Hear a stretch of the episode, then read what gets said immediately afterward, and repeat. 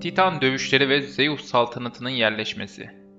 Zeus'un bu zor savaşa girişmesinin üzerinden en az 10 yıl geçmişti. Hala herhangi bir çözüm belirtisi görünmüyordu. Zeus, kardeşleri ve onlara sadık olan Titanlar, Olimpos dağında mevzilenmiş, Kronos ve onunla yani hükümdarlarıyla birlikte göklerin hükümdarlığından kovulmuş olan kardeşleri Thessalia'daki Oteris dağına yerleşmişti. Savaşın gelişmesinde Kiklopsların ve Hekatoncheir'lerin varlığı birinci derecede rol oynadı. Bunlar hala uçurumun dibindeydi ve Kronos bunları kurtarmaya pek yanaşmıyordu. İleriyi gören bir yargıyla Gaia torunu Tanrı'ya Zafer'in öteki iki dizi çocuğunun da kurtarılmasına bağlı olduğunu anlatmıştı. O dizilerden biri silahlarıyla öne çıkıyordu. Silahlar Kronos oğlunun Zeus tartışılmaz üstünlüğünü oluşturdu. Öteki dizide de sonsuz bir fiziksel güç vardı. Zeus hemen evrenin dibine yani Tartaros'a indi ve becerisiyle zindancı koca karı Kampe'yi öldürdü ve onun anahtarlarıyla zindandan kendisine gerek yandaşlar çıkardı. O yandaşlara toparlanıp da en